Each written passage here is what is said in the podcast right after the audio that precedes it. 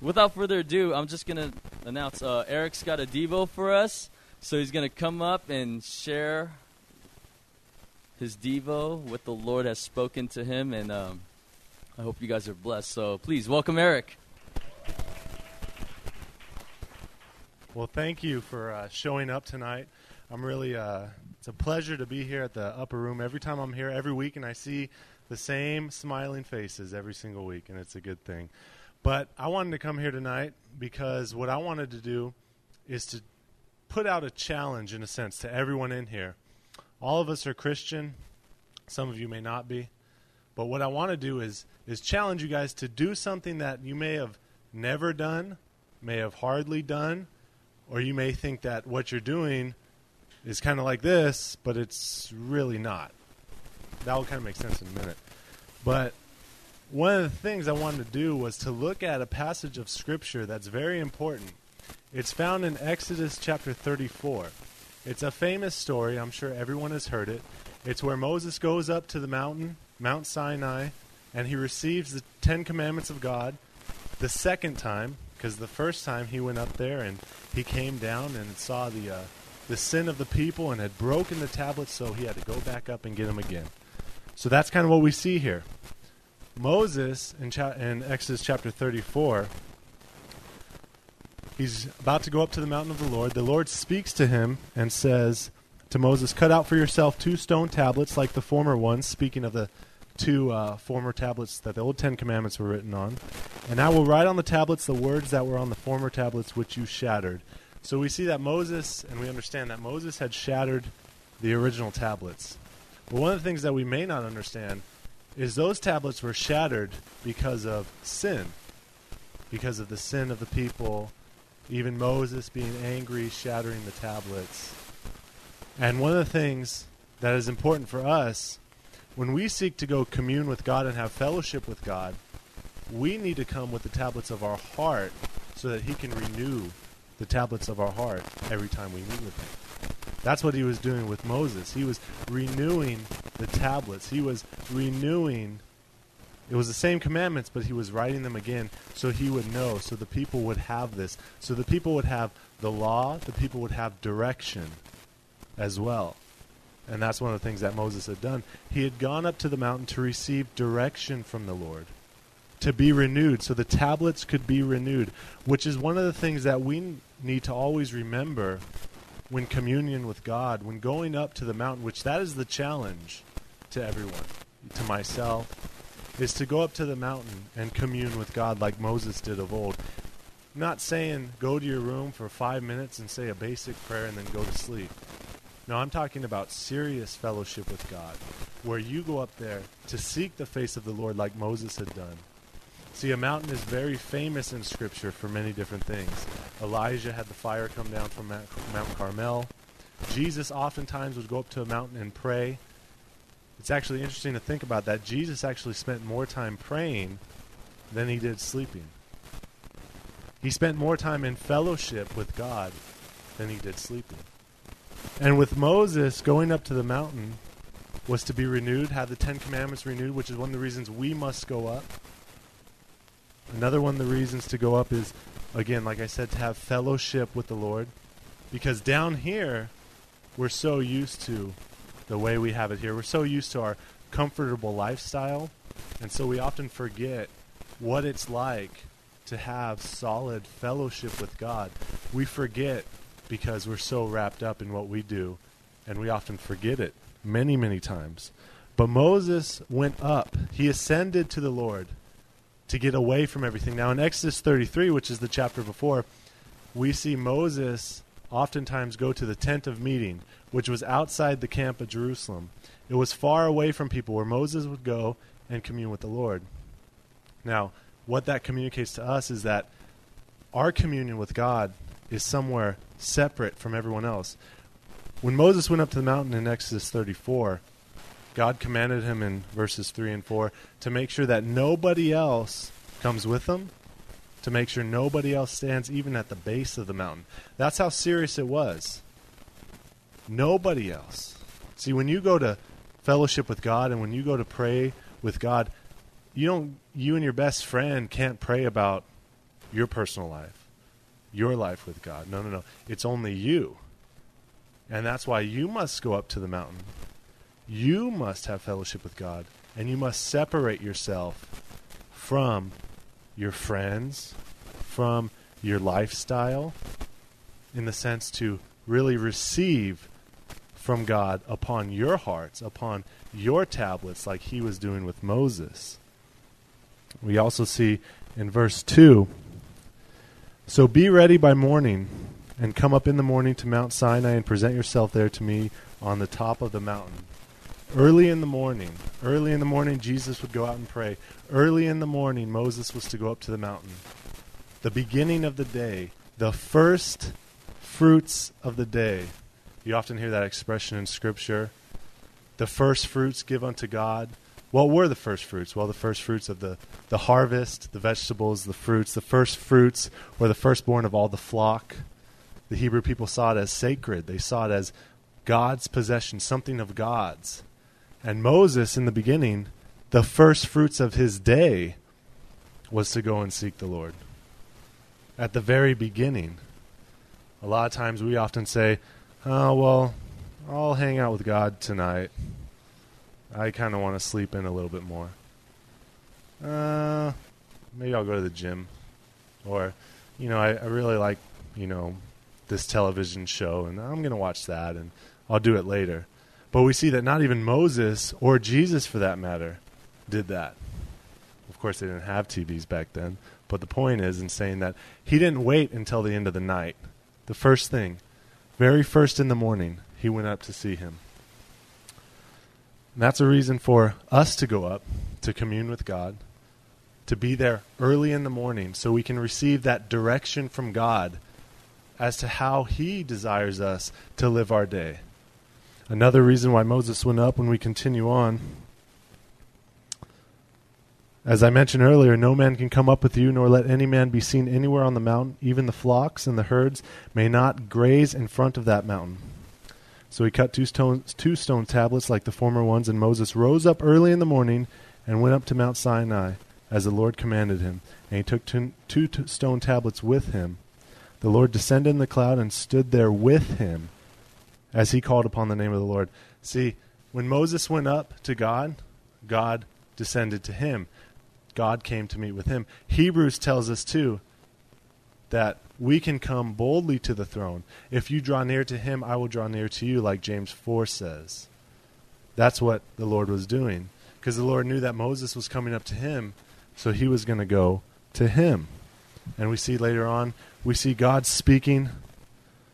He says, Then the Lord passed by in front of him and proclaimed, The Lord, the Lord God, compassionate and gracious, slow to anger and abounding in loving kindness and truth, who keeps loving kindness for thousands who forgives iniquity, transgression, and sin, yet he will by no means leave the guilty unpunished, visiting the iniquity of the fathers upon the children and on the grandchildren and the third and fourth generations.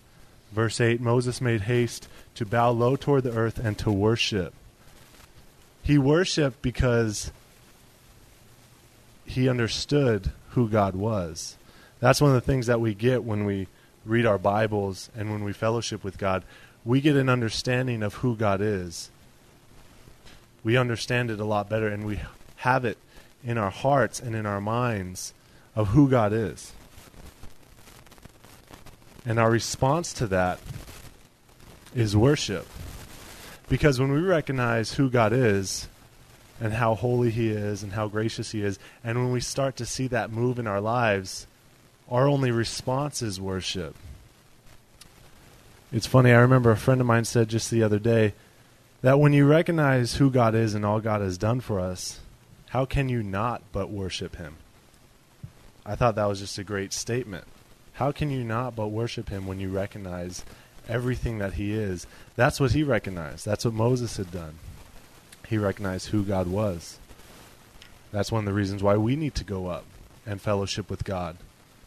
We need to get out of our comfortable lifestyle and really seek the face of the Lord like Moses had done, like Jesus had done. Because when we're up there, we're going to see things in a different way.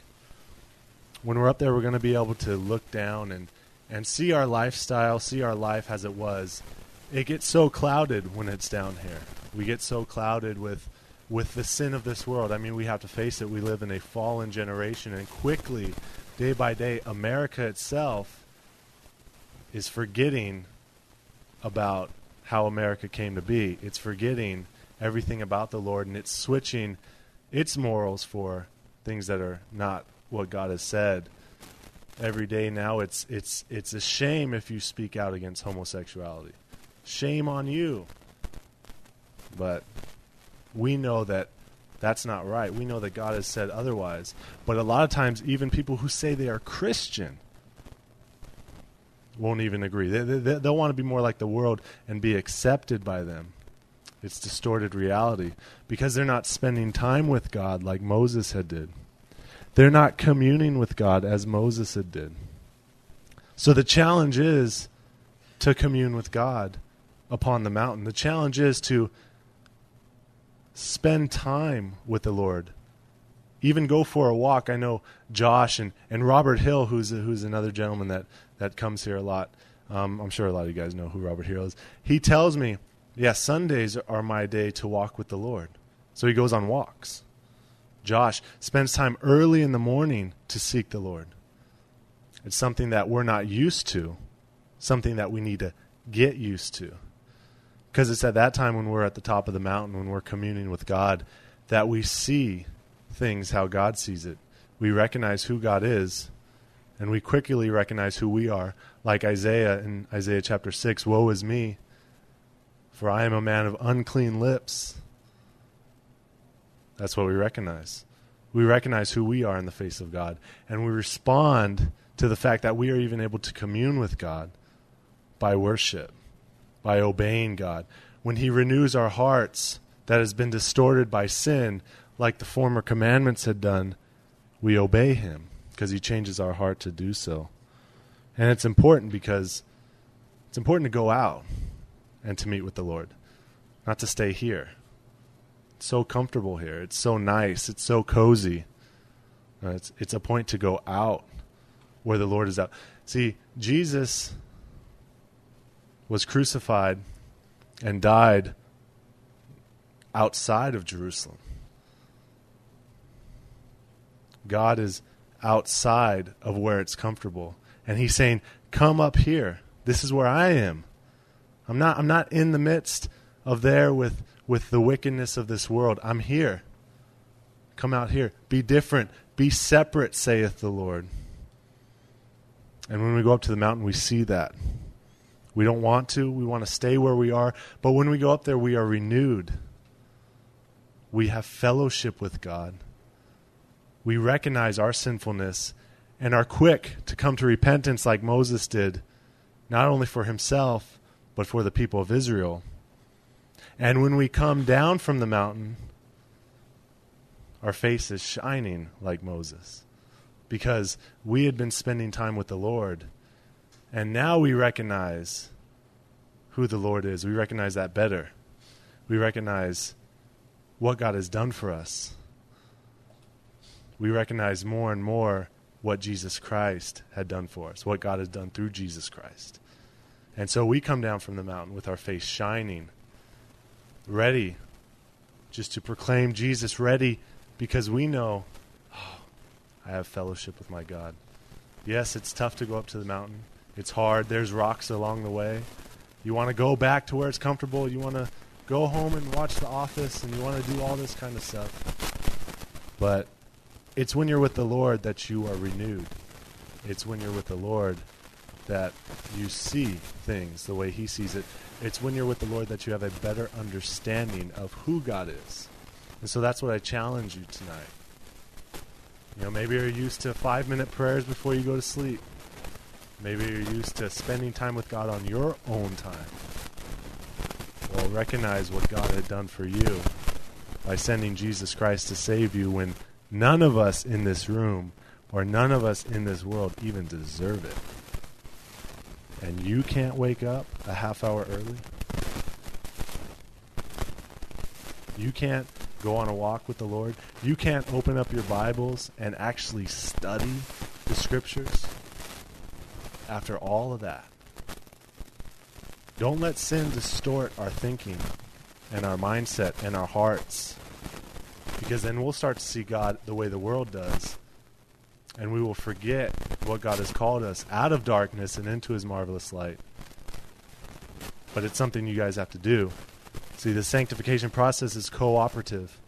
God does something and you do something. So you must have fellowship with God like you've never had before. Because I promise you, like Moses, that one, God will draw near to you. That's what his word says, and we can hold God to his promises. God is going to change your heart, renew your heart, cleanse you when you come to repentance. God is going to make you see your life, how you live it, and show you how he wants you to live it. And you're going to come down with your face shining like Moses. People are going to wonder, what's that? What's that about? Why is he shining? Why is this person different? How come how come he's different from the world? Why does he have joy in trials? What's this all about? It's because of our treasure Christ. I remember the other night, and I'll I'll finish with this. I was working out with a friend of mine, and and uh, we had encountered a, uh, someone who was just oh, it's kind of like a weird guy. I mean, it was kind of like uh, just uh, just like weird, and he was he was witnessing some people, but he was saying things that were totally inappropriate that he shouldn't have said. And I remember my friend, it's Aaron Adame, in case you were wondering, he said, People need to look at us and think that we're weird, not because we're weird, but because we're different from them. Not because we're like them, not because we're obnoxious. They need to look at us and see that we're different because we have this unspeakable joy, because we have this weird glow about us and it's because of the fellowship with God that we have. So examine tonight. Examine because it's important. Because when you come down, you're different, you're changed, and you're ready to live this life for Jesus more than you ever have before. You're ready to be different. You're ready to be on fire for the Lord or shining for the Lord. And it's something that we need because we're lacking. Christianity is lacking Christians who are serious who will stand up in the face of abortion, who will stand up in the face of homosexuality, who will stand up in the face of truth is relative. It doesn't matter what you believe in. But when we have time with God, we know what is right because God has told us. And there's a necessity for men and women to be different. There's a necessity for men and women to have fellowship with God, to commune with God. And I'm going to end with this quote. It says, Where are the young men and women of this generation who will hold their lives cheap and be faithful even unto death? Who will lose their lives for Christ, flinging them away for love of Him? Where are those who will live dangerously and be reckless in this service? Where are the men of prayer? Where are the men and women who count God's word of more importance than their daily food?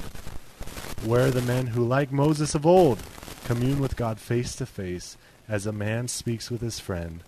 Where are God's men and women in this day of God's power? If we believe God is powerful and can change mighty things, changes people's people's hearts. He changed your heart. He changed mine. Well, we need to go to Him and seek what our next step is. We need to go to Him and be changed, be renewed, have fellowship with God, to worship God. He's not here. He's not. He's not in the world. He's on top of the mountain. He's outside of this world.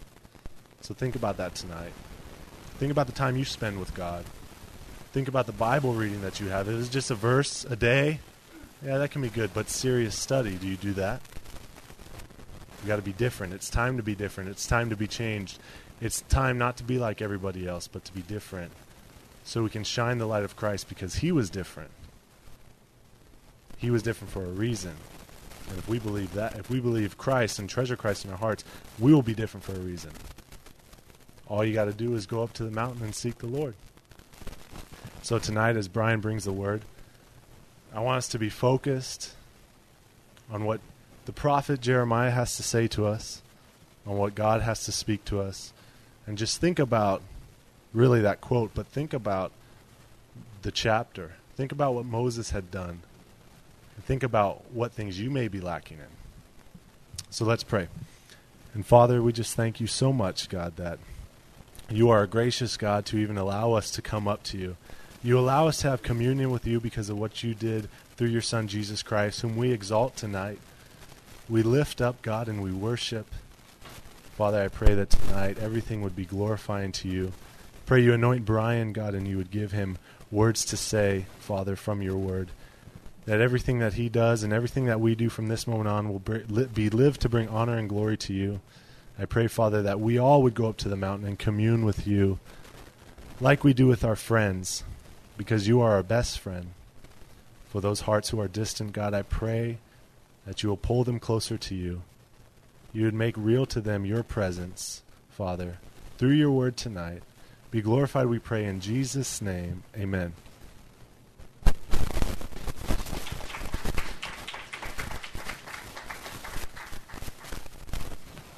What a great word. Uh, some some points in that I picked up was spending time with God, waking up early, um, devoting yourself to God. And these are essential things to the Christian life that we all must have daily. If you don't have neither or one, not one of these things that Eric was pointing out, then you have nothing. You have no power, you have no fruit, you don't have anything in your life but Jesus in your heart. And is is that good enough for you? Like is that all you want? Is that is that all you want in this life is just Jesus to be in my heart and that's it? Like the whole purpose of this Christian life is to glorify God. That's the whole purpose. It's not to glorify yourself. It's not to make yourself known. It's not to be a great theologian. It's not to go out and always duke it out with people in theology or argue with people. It's to make Christ known through yourself. He's given that. I one thing I always tell myself is how am I representing Christ? How am I representing Christ? Am I re- representing him in the right way or the wrong way? When I go and I and I pay for food or when I go and I shop? Am I being kind to others? Am I loving them? Or am I just being this little brat, this jerk, or this this guy that just doesn't care? How do you represent Christ? And one thing one thing I want to let you guys know is the more you spend time with Christ, the more you spend time in the Word of God, is it's going to definitely transform you. You're going to see people are going to see Christ without you even knowing it. I wake up at 3 o'clock every single day.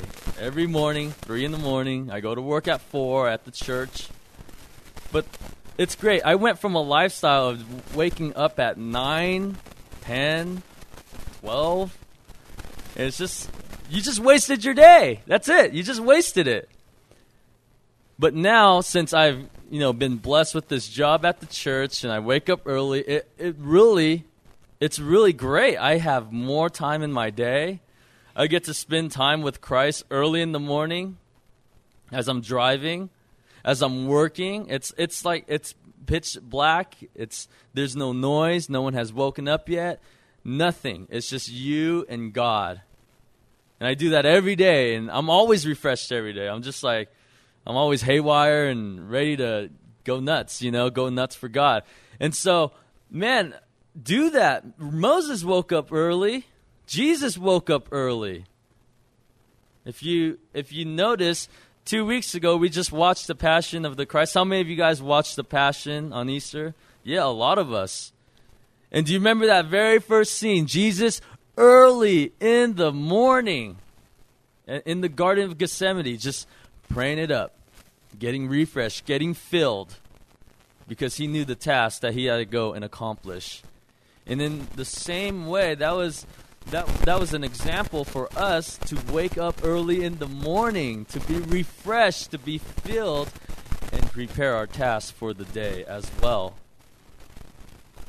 And so, man, take heed to those words. Those are great words. And about the mountain, spending time alone with God, man, that's the best. Today I went and ran a mile um, right when I got home from the gym, and I'm I'm outside, and that's where I spend time with Christ. When I can actually just go and go away, just forget about it. I'm out of here. I'm out of the house. I'm out of everything. I'm just gonna go and I'm just gonna run and I'm just gonna spend time with God. You don't have to actually have a mountain. It's the alone time that you need with God. And so, if those of you out there that do not set aside a time to spend time with God, then what's your what's what's what's your life worth? What's what's the point of your life if you don't even commune with God? It's worth nothing. You don't get anything for the day. You don't get to be refilled. You don't get to see the joy of the Lord. You don't get to experience the joy of your salvation. You don't get to experience the love of God if you're not communing with God. And so, again, take heed to those words. Those are very important words. Because the more you do these essential little things in your life, the more Jesus gets glorified through your life. The more you spend time with God, the more you spend time with Jesus and hanging out in fellowship, the more Jesus is glorified through your life because that's the only person that's going to show. It's like me and Josh. We spend a, we spend a ton of time together. I mean, I've known him for over 12 years, and I, I've seen it in my life because I used to be so shy and just like pretty much you can call me a nerd. That's what I was. You know, I, I really liked math, and I didn't I didn't want to do anything else, and I didn't have any friends except just a few people here and there, and nothing else. But the more I spent time with him, the more I opened up, and I kind of ad- adopted his personality. But in the same in the same way, we're still different, but almost we have some characteristics that are the same.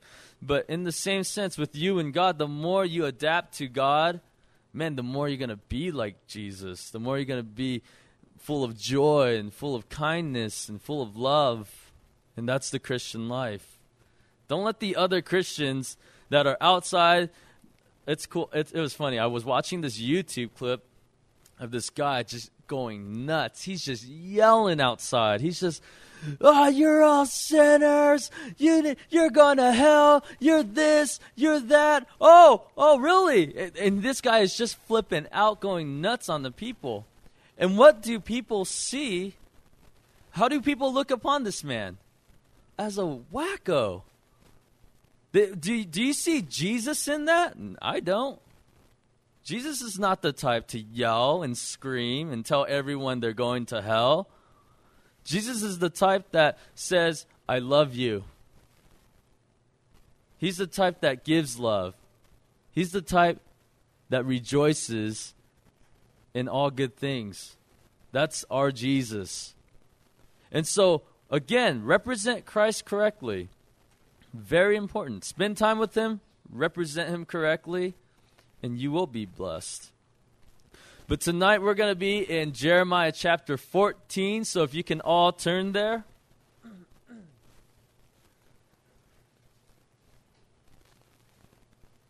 Jeremiah 14. This is pretty much prophecy. Jeremiah is prophesying to the tribe of Judah. These wicked people. Jeez, they just, they just, they're just wicked. And so Jeremiah here is speaking is God entering or God speaking to Jeremiah and Jeremiah speaking the words of God to these people. So, without further ado, let's pray and let's jump right in. Father, I just pray that you would Lord, please give me your spirit, anoint me with the words to speak. Um, I pray that the, none of these words would be of my own, but every single bit would be of yours, and that you would be glorified, Lord. And so, Father, please speak to each one of these in a way they would understand and in a way that they would see Jesus and know him more each and every single time they read their Bibles. And so, I thank you, Lord, and I pray that your will would be done in Jesus' name. Amen. Starting in verse 1 the word of the Lord that came to Jeremiah concerning the droughts.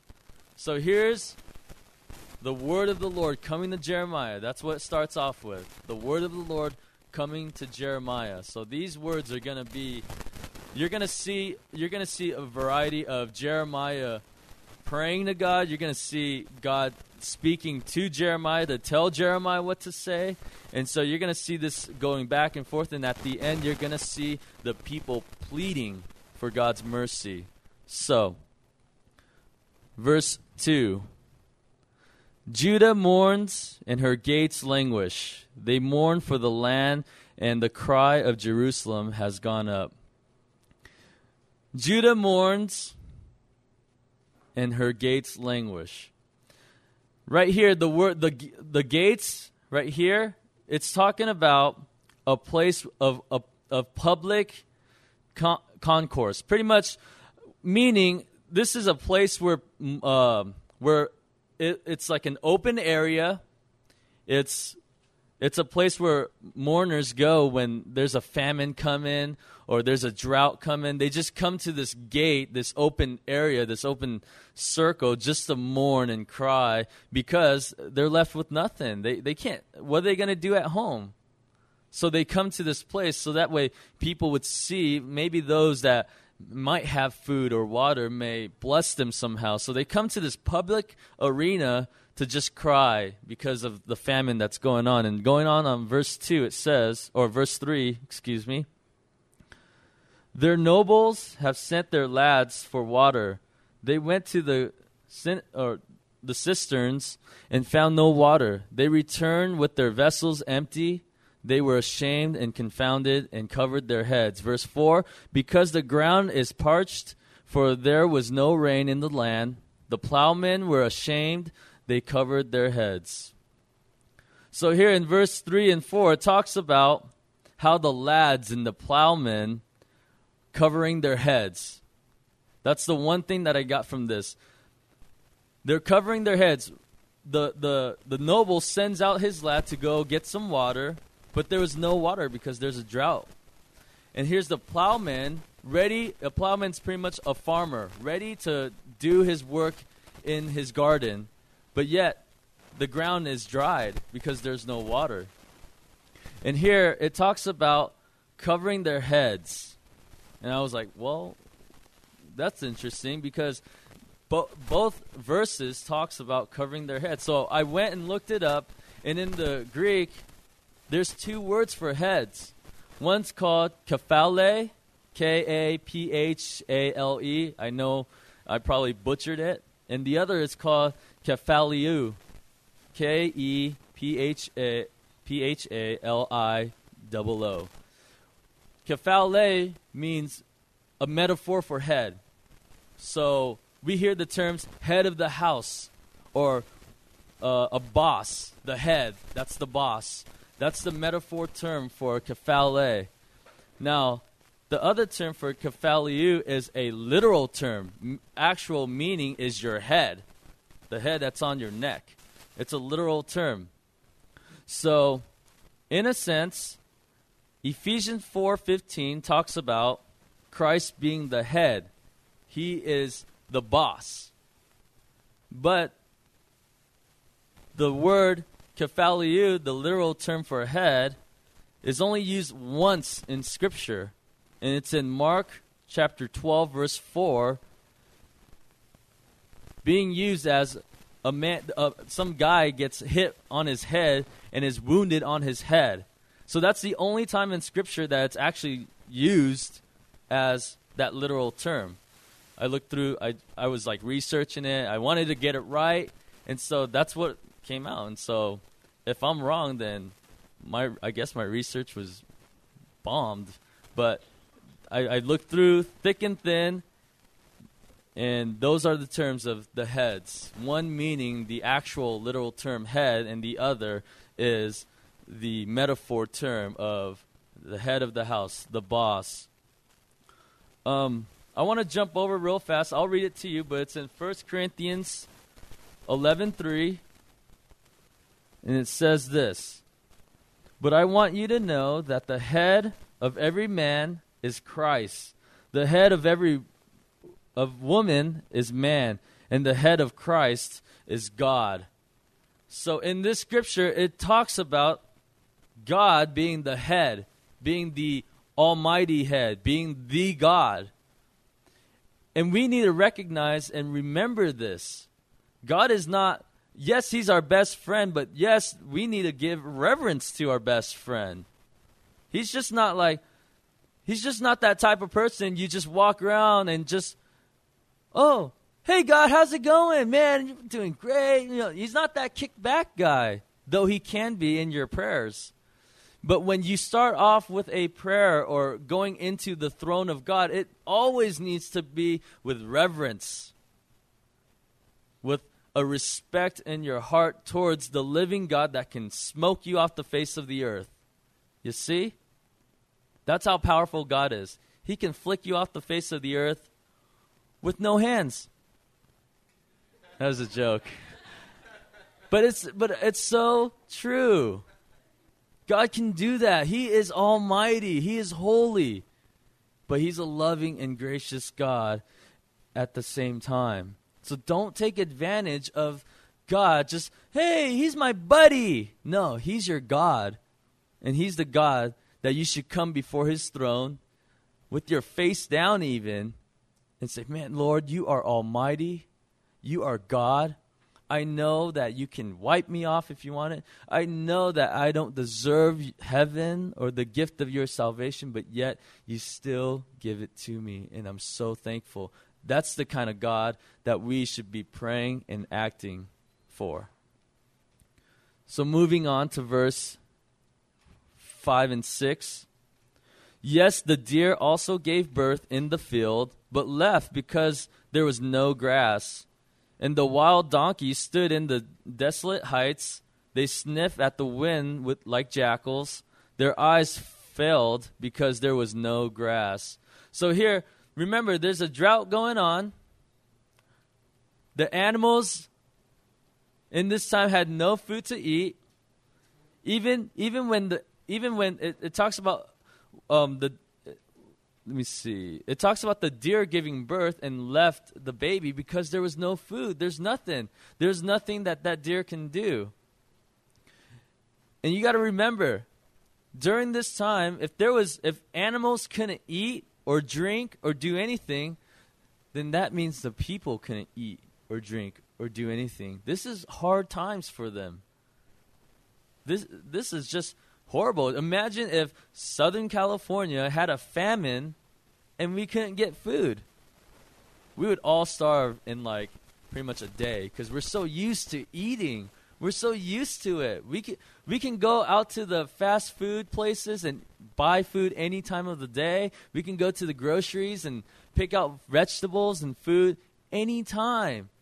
Did you know like people in India and Africa, they got to walk miles hours, day and night, just to get food, just to get even water. But yet, here we are, spoiled Americans. We get to go to a grocery store and, oh, I'll take that. Then that's it. Easy. So don't take these things for granted. Don't. Moving on. Verses 7 to 9. This is where Jeremiah prays. Right from verses 2 to 6, Jeremiah prophesies. Now, from 7 to 9, this is where Jeremiah prays. And he says, O Lord, though our iniquities testify against us, do it for your name's sake. For our backslidings are many, we have sinned against you. O the hope of Israel, his Savior, in time of trouble, why should you be like a stranger in the land, and like a traveler who turns aside to tarry for a night? Why should you be like a man astonished, like a mighty one who cannot save? Yet you, O Lord, are in our midst, and we are called by your name. Do not leave us. So here, Jeremiah is praying for the people. Because remember, the tribe of Judah is going through, it, it, right now, they're just sinning. They're unrepented. They're sinning with the knowledge of their it, their God is there, but they don't care. They're still doing it. And so Jeremiah comes on behalf of the tribe of Judah and prays for them. Jeremiah confesses Judah's guilt and reminds God of his reputation and how it's tied up with whatever happens to his people. Here, it, it says it right there. It says in verse.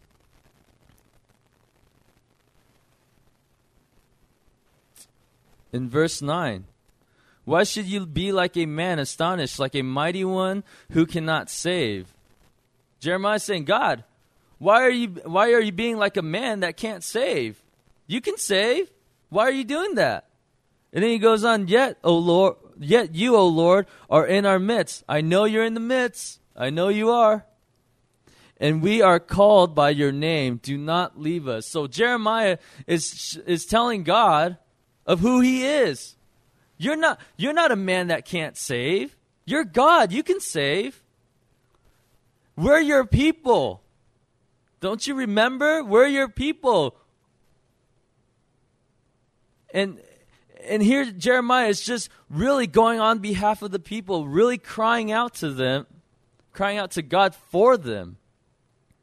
And and Jeremiah is trying to get the people out of this mess because he knows the sin. And he doesn't want to see this famine come into play. He doesn't want to hear, he doesn't want to see all this prophecy that God is giving him come to pass because if it does, it's over for them. They're going to be bummed out. They're going to be sad. And Jeremiah's heart was just so for them. He loved them so much. We all need to be like Jeremiah's. We all need to love. We all need to pray for our, our friends that are in the world and that are sinning. He lays a great example here. Jeremiah is going to God, reminding God of who he is and what he is able to do, and pleading for these people because that's how much he loves.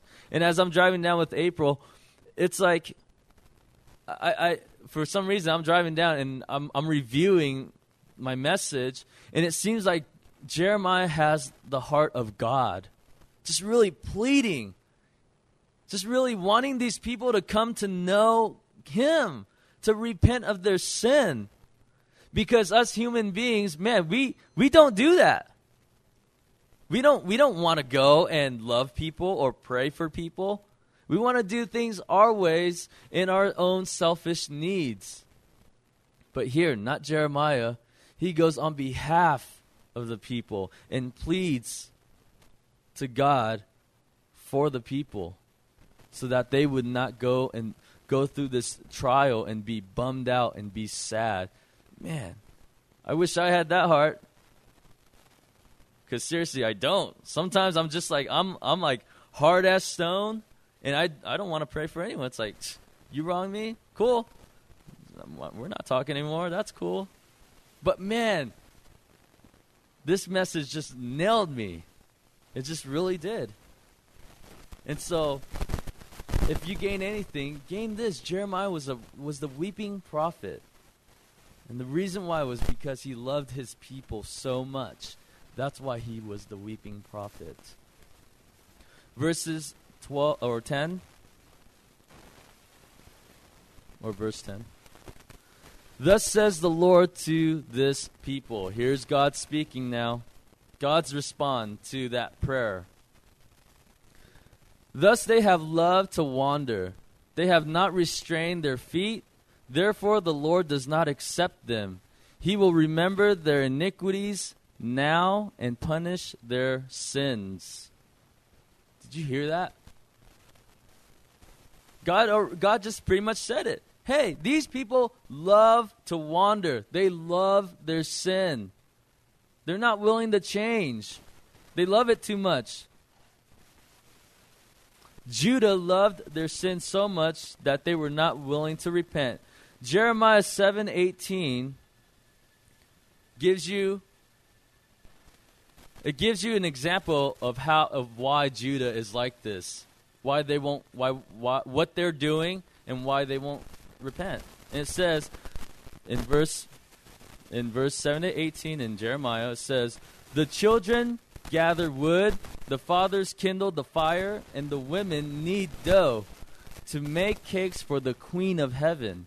And they pour out drink offerings to other gods that they may provoke me to anger. Wow, you see that? They did all that on purpose to God. They wanted to provoke God. They wanted to make him mad. They wanted to pretty much do their own thing. They were sacrificing all these things to other gods, baking cakes and stuff to this queen. Get real. Did you do you see that's that's the heart of the tribe of Judah right now. That's their heart. They don't want anything to do with God. But when it comes times and trials, oh, what happens? They come back to God. They come crying back to God, "Oh, forgive us of our iniquities." You've seen that through from from the middle of well, not the middle, but from gen, like um, late in, late Genesis all the way till now. It's it's back and forth. It's a big game. And that shows their heart right there in Jeremiah 7:18. They don't give a rip for God.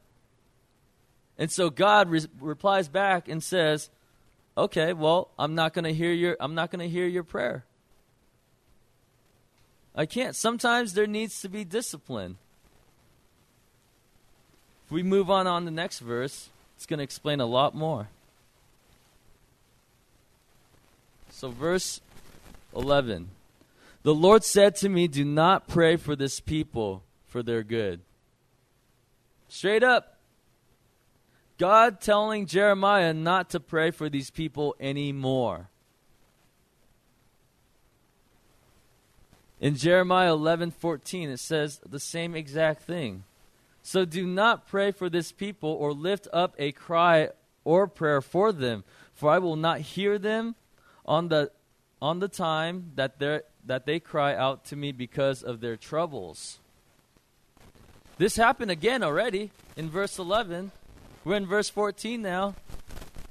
God, God already told Jeremiah not to pray for these people.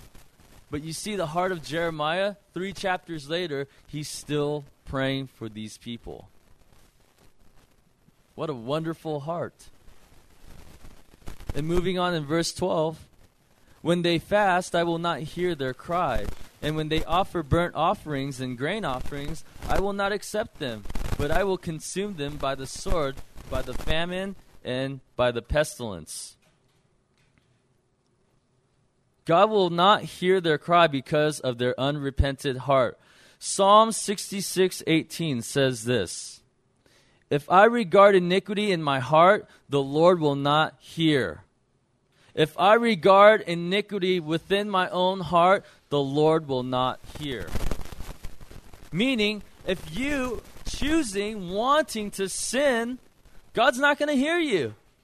I feel bad for all those lukewarm Christians, man. I feel so bad. Here they have a God, just like the tribe of Judah, that loves them. And in the same sense, these lukewarm Christians, here they have a God that's willing to give them his son so that way they can go to heaven. But yet, they want to sin because it's a lot better than God. Isn't that sad? God is willing to give everything to these people, but yet these people were not willing to accept. That's a bummer.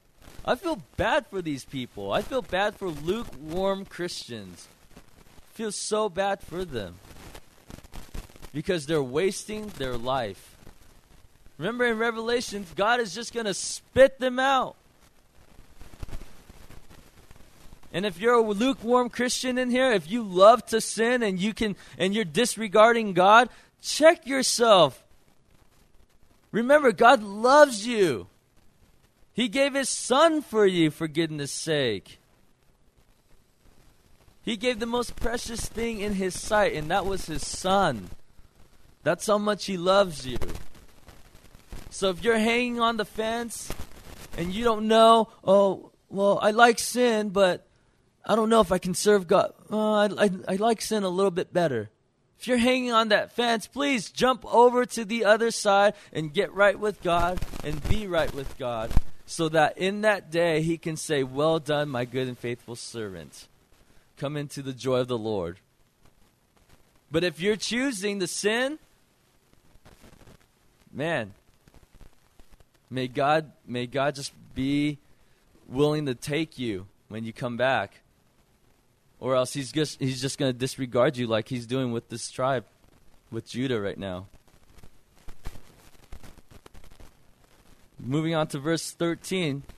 It says, Then I said, Ah, Lord God, behold, the prophets say to them, You shall not see the sword, no shall you have famine, but I will give you assured peace in this place. So here's Jeremiah, his heart again. But Lord, there's these prophets that are saying that you're going to give them peace. You're not going to give them famine or strike them with your sword or anything. Jeremiah is still fighting for these people. Jeremiah makes an excuse that the prophets are, are, are saying these things of assuring that they're going to have peace. But watch in verse 14. And the Lord said to me, The prophets prophesy lies in my name. I have not sent them, commanded them, nor spoken to them. They prophesy to you a false vision, divination, a worthless thing, and a deceit of their heart. These aren't prophets of God. So these guys are coming saying, Thus says the Lord, He's going to give you peace. And here's Jeremiah protecting the people. Yeah, these guys are saying, Thus says the Lord, when he knows. Why? Because he's communing with God right now. He, his heart is just into Judah. He's just trying to protect them still. Face it, he loves these people. But guess what it says in verse 15, how God responds to that? Therefore, thus says the Lord concerning the prophets who prophesy in my name. So, watch what watch how the Lord responds to how these prophets are saying, "Thus says the Lord," that the Lord is telling us to say this to you guys that He's going to bring peace. says halfway in 15, "Whom I did not send, and who say." Sword and famine shall not be in this land by sword and famine, those prophets shall be consumed. It's so, you need to be careful when you're saying, Thus says the Lord. Meaning, when you are saying God is telling you to say this or do that, you need to be careful. Because if you are saying this and you misrepresented God or it's not of God, you're just going to be like these prophets. Remember, they said, hey, the Lord's not going to give you famine nor strike you with the sword. But what happens? What they just read there, God is going to sow it to them. Now they're going to experience the famine and be stricken with the sword. So before before you go about saying, "Oh, God told me to say this to you," or "Oh, oh, the Lord just said this right now to me, so I wanted to share it with you guys. Before you even think about it and start talking, discern that voice. Make sure it's from God. Because if it's not, you're in deep, deep trouble.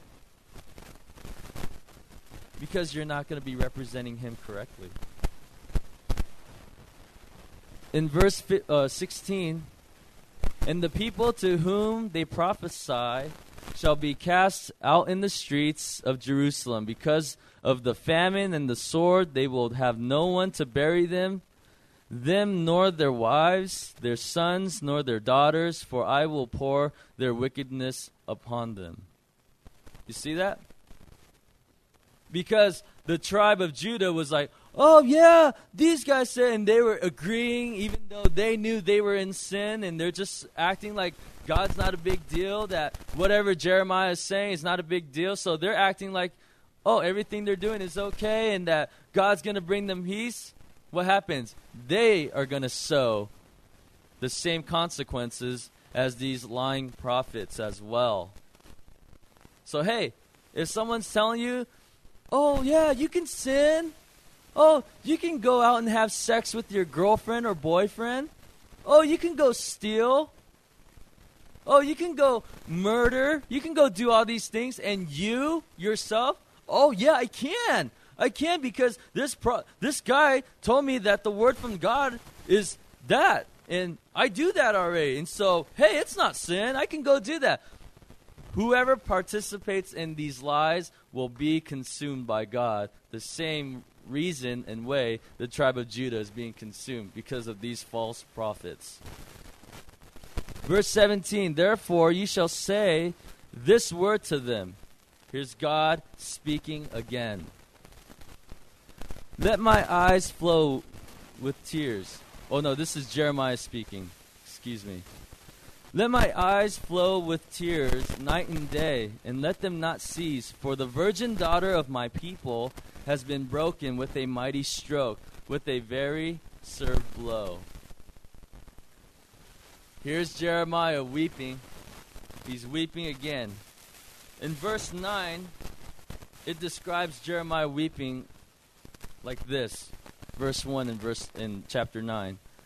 Oh my head were oh my head oh that my head were waters and my eyes a fountain of tears that I might weep day and night for the slain of the daughter of my people.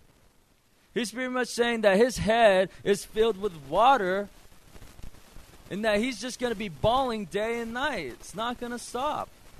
Jeremiah had a heart for these people.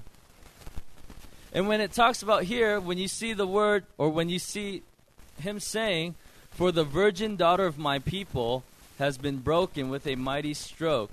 Okay, the virgin daughter. You guys are probably wondering, Who's the virgin daughter? What's the virgin daughter? What does this mean? Well, the virgin daughter is Judah. Okay? Virgin daughters here represent Judah because they never because they have never before been under foreign bondage. They've always been right with God. They've always been they've always been pure before God. Our Jesus came from this tribe. And so they've always been right with God, and that's why they are represented as the virgin daughters. But yet, here's the virgin daughters going out and partying and giving themselves and forn- fornicating. And that's why Jeremiah is so bummed. Again, I, I like if if I had a daughter that went out and partied and went and fornicate and just did her own thing, I would be so heartbroken and so sad. I really would. And that's why I can feel Jeremiah here, just really bummed and saddened because he knew that this tribe, they've been good. They've been good for a very long time. But yet, during this time of prophecy and judgment, they go about their own ways. And that's why they're just so crushed. They're saddened by this. And hey, guys, we're going to have kids one day. Ladies, you're going to have kids one day. And when and when man, when we see our kids go astray and just give themselves to the world, we're going to experience the same thing that Jeremiah is experiencing. I, I think if I, if that ever happened to either male or female, any kid of mine, I would be so devastated. Because as a parent, one of these days for me, I'm not a parent yet. The role of a parent is to protect our child, to raise them up in the ways of the Lord, to show them what's good and what's bad, to give them godly influences. But when they go and they turn from everything you've bestowed upon them and everything you've taught them and the protection and the care, when they go and they rebel and go the other way, it's going to be heartbroken. It's almost like the investor dumping all his money into Microsoft, and then Microsoft takes a crash and they lose all their money. They're so bummed. I would. If I had if I had like a hundred thousand dollars and I invested in this main thing and and it crashed and all my money was gone, I would be so bummed. I would probably be like Jeremiah, crying day and night. It would suck. Because there goes my life, there goes my my earnings in my life that I've that I've protected and I've, you know, kept there and w- waiting to invest, and there it just goes. And in the same sense, your children, the one that you protected and you're caring for, and when they go, you're going to be bummed. And that's how Jeremiah Jeremiah's heart is right now. Just really saddened. And in verse 18, if I go out to the field, then behold, those slain with the sword, and if I enter the city, then behold, those sticks, those stick from famine. Yes, both prophet and priest go about in a land they do not know. Now, here in the land that they do not know, this is prophecy saying that these people, the Israelites here, this tribe, they're going to go into Babylon, which we will see a few, chat, a few books away. So they're going to go into pretty much captivity for a very long time. Moving on to verse 19. Now, from 19 to 22, this is the people crying for God's mercy. This is going to show you their hearts, their expressions, everything. They're inside out. So read with me. Have you utterly rejected Judah? That's them talking to God. Have you rejected us, God? Has your soul loathed Zion? Why have you struck why have you stricken us so that there is no healing for us? Why have you cast this famine? Why have you done all these things that we can't even get out of? Why have you done that for? We looked for peace, but there was no good. And for the time of healing, and there was trouble.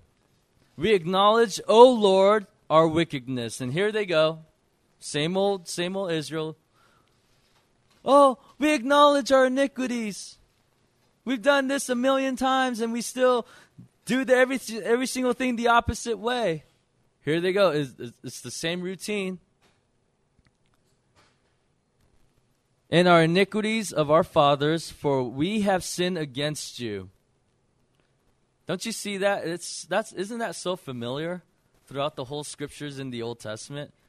Oh, well, yeah, our fathers sinned, so that's why we sinned. So they're blaming the generations that were before them. You see this in Scripture all the time.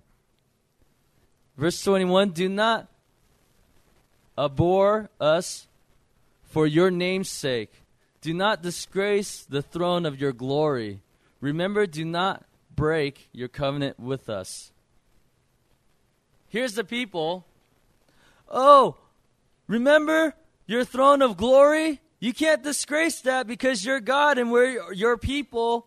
So you can't do this this this act for uh, upon us. You can't do that because we're your people. Remember that, God? And then it goes on. Remember, do not break your covenant with us. Remember, you made a covenant with us. That that those of us that are your people, we we circumcised to let everyone know on the face of the earth that we're your people. Remember that covenant? You can't break that covenant. You see these excuses that the people, they're trying to remind God of who He is. Sometimes in our life, we do that too. We try to remind God of who He is, or we speak for God. God knows who He is. We don't even know a glimpse of God. So why should we even say these nonsense things for?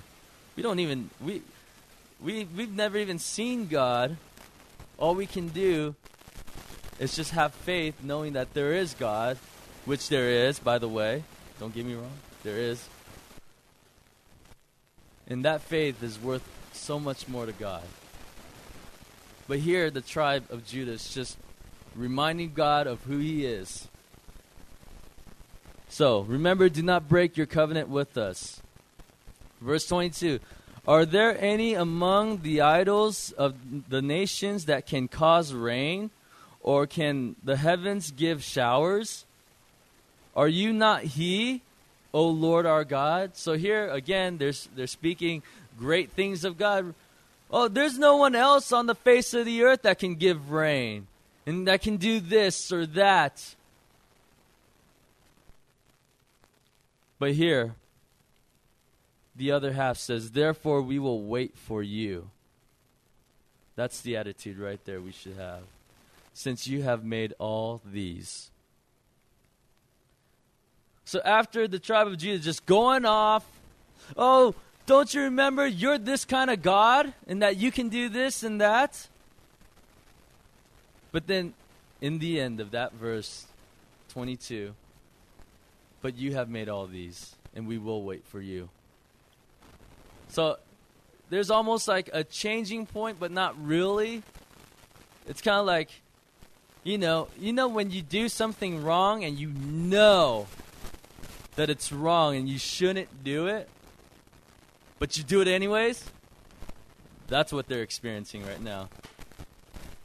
You, you know what I'm talking about, right? Like when you know, for instance, oh man, I, I can't share this with that person because it was a secret. But I'll tell you anyways. But even though it's wrong, but but I really need to get it out of my system or else I'm just gonna boil up and get all bubbly. So you know that it's wrong. And you want to do right, but you don't. And that's what Judah is all mixed up in right now. And so, for us, man, let's not be like these people who are just sinning away. They love to sin, they don't care about God. Let us not be that, ki- that type of people. Because if you're going to be that type of people, then you're going to reap a lot more than what, what, what, what can be imaginable. You're going to reap a lot. You're going to sow a lot. Just remember, the more you sin, is the further you're getting away from God. And the further you're getting away from God, is the more your heart turns away from God. But if you're actually passionate about God and you're saying, man, once you sin and you're just so bummed out about it, man, repentance has taken over your life. If you can understand and know that that was sin, then you're okay. But if you're in that sinful nature and you're just like, oh, man, but it was kind of good, but hey, what the hey, let's go for it again. Be careful because your heart is going to get hardened. And I've seen this happen to many of my friends. It's a sad thing. Guys that once walked with God, they were counselors at the high school camp. They did so much for ministry and once they started taking a grip of sin and, and feeding themselves with sin to the point where they just come to church just to go to church. They don't bring their Bibles anymore, let alone do they want to read their Bibles. Then it gets handed over. Then they start getting sucked into sin, and that's where they are now today, even today. And it's it bums me out because these guys used to love God so much, but now they can give a rip for God. So, I know we got done super early, and that was pretty much um, what I intended because I want to give you guys pretty much the solution of how not to be this type of people. I want to give you that just the just uh, pretty much what I've been uh, storing in my life, what I've been doing for my for myself in general, how I've been intimate with God, and if I and if I said, "Hey, I, I, I know how to be intimate with God," how many of you would like to be intimate with God? If I can share it with you, how many of you guys would raise your hand and say, "Man, I want to be intimate with God"? Five of you, wow. I'm just kidding. this is I know this is a people that loves God. I'm just messing. But I've been doing this for the past about three months or, or not three months, three weeks, close to a month. Just a daily routine that really drew it definitely drew me closer to God and really I guess I found more joy in it. Just man, my bitterness has definitely gone away. Like I used to be so bitter. like if you wrong me, like I will hold a grudge till the end, till the day I die. But man, God has broken me of that. He's set me free from just so much. And I don't know if it's going to affect you or it's going to help you, but it helped me to not be like these people. And it's found in Philippians chapter 3 verse 10 says this that I may know him in the power of his resurrection and the fellowship of his sufferings, being confirmed to his death. The main part I want you guys to focus on is and the fellowship of his sufferings. That's it. Underline that part. The fellowship of his sufferings. The fellowship of his sufferings. What's fellowship? It's when you're communing with one, one another, you're hanging out. Now, suffering is pretty much going, th- going through something bad. You know? Like when you stub your toe, ow, suffering, suffering. When you're when you're nailing something to the wall, ladies, I know you guys love to do decorating things and putting, you know, posters here and there, but I don't know if you l- use a hammer or not, but you know, when you suffering, thumb hurts. That's suffering. So here in Philippians chapter 3 verse 10, to know Christ or to fellowship with Christ in his sufferings. To know him in the time that he was being whipped, in the time that he was being nailed to the cross, in his sufferings. And I want to paint a picture because I'm a visual person. Like seriously, if if if someone or if I was gonna look up a scripture, and I knew where it's at, but I don't remember the verse or the chapter or whatever, I can I can flip through my Bible and know exactly where it's at because I pinpointed it on my in my head to where it's located. Maybe I have a little highlighter mark here or something written or a little smiley face. I'm a visual person, so I want to paint you, paint you a picture. So if you guys would take this journey with me and close your eyes, seriously, close your eyes. And I'm going to have my eyes open, so you better have, get your eyes closed. I'm going to be on and off. But close your eyes. Let me take you to this place. Now, we are supposed to have fellowship, Christ, knowing Christ in his suffering, fellowshipping with Christ in his sufferings, right? A lot of us has, have watched The Passion two weeks ago. And I've been implementing this before that. Now, imagine that very first scene of Christ in the Garden of Gethsemane. He's on his knees. He's praying to the Father. Now, what I want you to do is put yourself right next to him. Imagine yourself being right next to our Savior, Jesus Christ. You're kneeling down right beside him, and you look, you turn to the left as he turns to the right, and you lock eyes with him. You're experiencing fellowship with him. You're experiencing it so much that you don't need to talk to him. You don't need to even speak words with him because you're having fellowship with him during this time. You are like-minded right now. You don't need to you don't need to say anything to Jesus. You are experiencing the same troubles he is he is having right now. He's sweating great drops of blood knowing what he needs to go and do and accomplish. Likewise, you will be doing the same thing. You are experiencing the sufferings of Christ.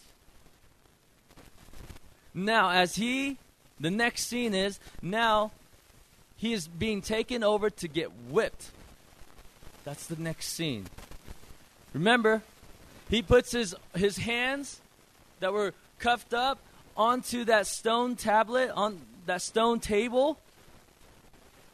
You're right next to him. There's a stone table waiting for you to put your wrists, your hands on that table. And as he is being whipped, you are being whipped too. But you turn to each other and you lock eyes with one another. You are experiencing the sufferings of Christ. You don't need to say anything. You understand. You know what he's going through because you are going through the same exact thing. Now, fast forward to the very end where the cross is laid down and he gets on his cross, and so do you. And as the Roman soldiers takes that nail and, and plays with it on his hand, getting ready to nail it, he's, they're doing the same thing to you. And as that hammer goes and hits the nail, piercing the hand of our Savior, the same nail is being pierced through your hands. And you look to the left as he looks to the right. You don't need to say anything because you're experiencing what he is experiencing. You lock eyes. You know what each what one another is going through. You know what he's going through because you're going through it. That is having fellowship with Christ in his sufferings. You can open your eyes. You see how powerful that is? It's like if I took a friend, let's say I took Jeremy and we went on a road trip all the way to New York and back. We're experiencing one another's presence. We're hanging out. We know what this whole the whole time that we're experiencing, we know how each other are feeling, how we are feeling about each other, and how and what we're experiencing in that time. And in the same sense, likewise, if we can do that with our Savior as He endures the sufferings, we will know what He experienced and what He's going through in order to rejuvenate us, to make us not want to sin, to make us fall more intimate and in love with God. That was the purpose of this whole devotion at the end of, the, of 14 that I wanted to give you guys. It's an intimacy that no one can take away nor be involved but you and Jesus. Just you and Jesus. It's so powerful every time. Uh, man, I get so I get so teary-eyed when I'm working and I'm and I'm just doing my own thing at work and I'm thinking about what Jesus is, is experiencing and how I'm experiencing it. And right when I lock my eyes to Him, it's over for me. I don't need to say another word. Remember, He was the lamb that was slaughtered that did not say one word. And likewise, me too. I don't need to say one thing about God or conversating with Him in that suffering because I know what he's experiencing. Though we don't know, though we're not experiencing this physically, but you can experience it mentally. And that's where I wanted to take you. And I pray and hope that it would it would change your mind. It would help you fall more in love and more intimate with God. That next time when a sin or temptation comes, you're saying, No way. No way, because I experienced what my Savior experienced. That the next time you pray and you go before God, you're going to be more grateful, more thankful, more joyful because of what He endured for you, because you're in, you experienced the endurement that He endured. Does this make sense? I hope it makes sense to you. Because, man, if if if we if we've never had the knowledge of this of what Christ went through, we would just look at Christ as, oh, he died for he died for our he died so that we can have salvation. If we never knew the picture, if we've never if we've never heard the details of what they did to him, we would just see Jesus Christ as another human being. But praise God that he's given us the details of his endurement. Because now we get to experience it with him. And we get to put ourselves next to him and see what he's gone through for us. And we can be more grateful to those around us. We can be more loving to our brothers and sisters. We can have a heart like Jeremiah that weeps for the people, doing everything he can to protect them. Because that's what Jesus did for us. He did everything he can to protect us. And he did that by sending his son. And so, let's not be like this tribe. Let's, let's not be like Judah, where we're lukewarm. Oh, we love to sin. We can give a rip about you, God. Let's not be that. Let's be the people that have intimate, an intimate relationship with God, that will commune with God, that ha- will have fellowship with God. Really, it, this changed my whole life. It really did change my whole life. I can honestly say I am not bitter towards anyone. And I was bitter t- towards a lot of people too. But that's been broken. It's been banned because of what Christ has done for me and how I've experienced that. So when you go home tonight and you pray, I hope it affects your prayer life. I hope it makes you more intimate with God. I hope when you pray, you pray with sincerity in your heart. Man, Lord, you went through that for me. I experienced that. I know that. I pray that you pray with more diligence, specific,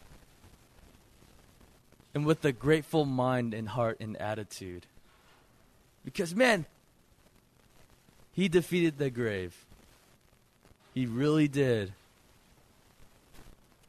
And we get to we get to go to heaven, guys. Because of that. How awesome is that? How glorious is that? So praise the Father. I love this song that Chris Tomlin's always it's on his new record, but it says praise praise the Father, praise the Son, and praise the Spirit 3 in 1. Oh praise him, oh praise him. Hallelujah. Oh praise him. That's all I can say. So pray with me.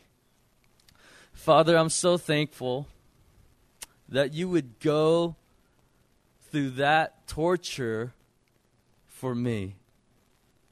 I'm so thankful that you made a way for me to get to you. I'm so thankful, Lord, that you've given us the details of your life that we can experience what you experience to be more intimate with you. And Father, I'm so grateful that you are holy and that you're just and that you're righteous and that you would never leave nor forsake us and that you are all you always have our back, Lord. You're here to protect us and to lead and guide us. And I feel so bad for the world, Lord. But I know that you know what you're doing. And so I'm grateful and thankful that I get to be a part of your kingdom, a part of your family, and a part of everything you've given and bestowed upon me. And I'm thankful for my friends in this room. I pray that you would help them to know you intimately, that when they go home tonight, that their attitudes of prayer would change. Father, that they would see you for the loving, the just God, the God of their lives, the God that loves. I pray, Father, that they would fall more in love with you. You tell us in Psalms to be still and know your God, and that's what we want to do tonight. We want to just be still and know that you're God. So, Lord, please have your way amongst my friends here, amongst this people. And I pray, Father, that you would bless each one here. God, you would show them new and different things about you. And God, that they would never turn away from your word, nor from you, or from your grace or mercy, or from your love that you give to them each and every single day. So, Father, please go before us, protect us, lead and guide us, and help us to spend great quality time with you tonight. In Jesus' name. Amen.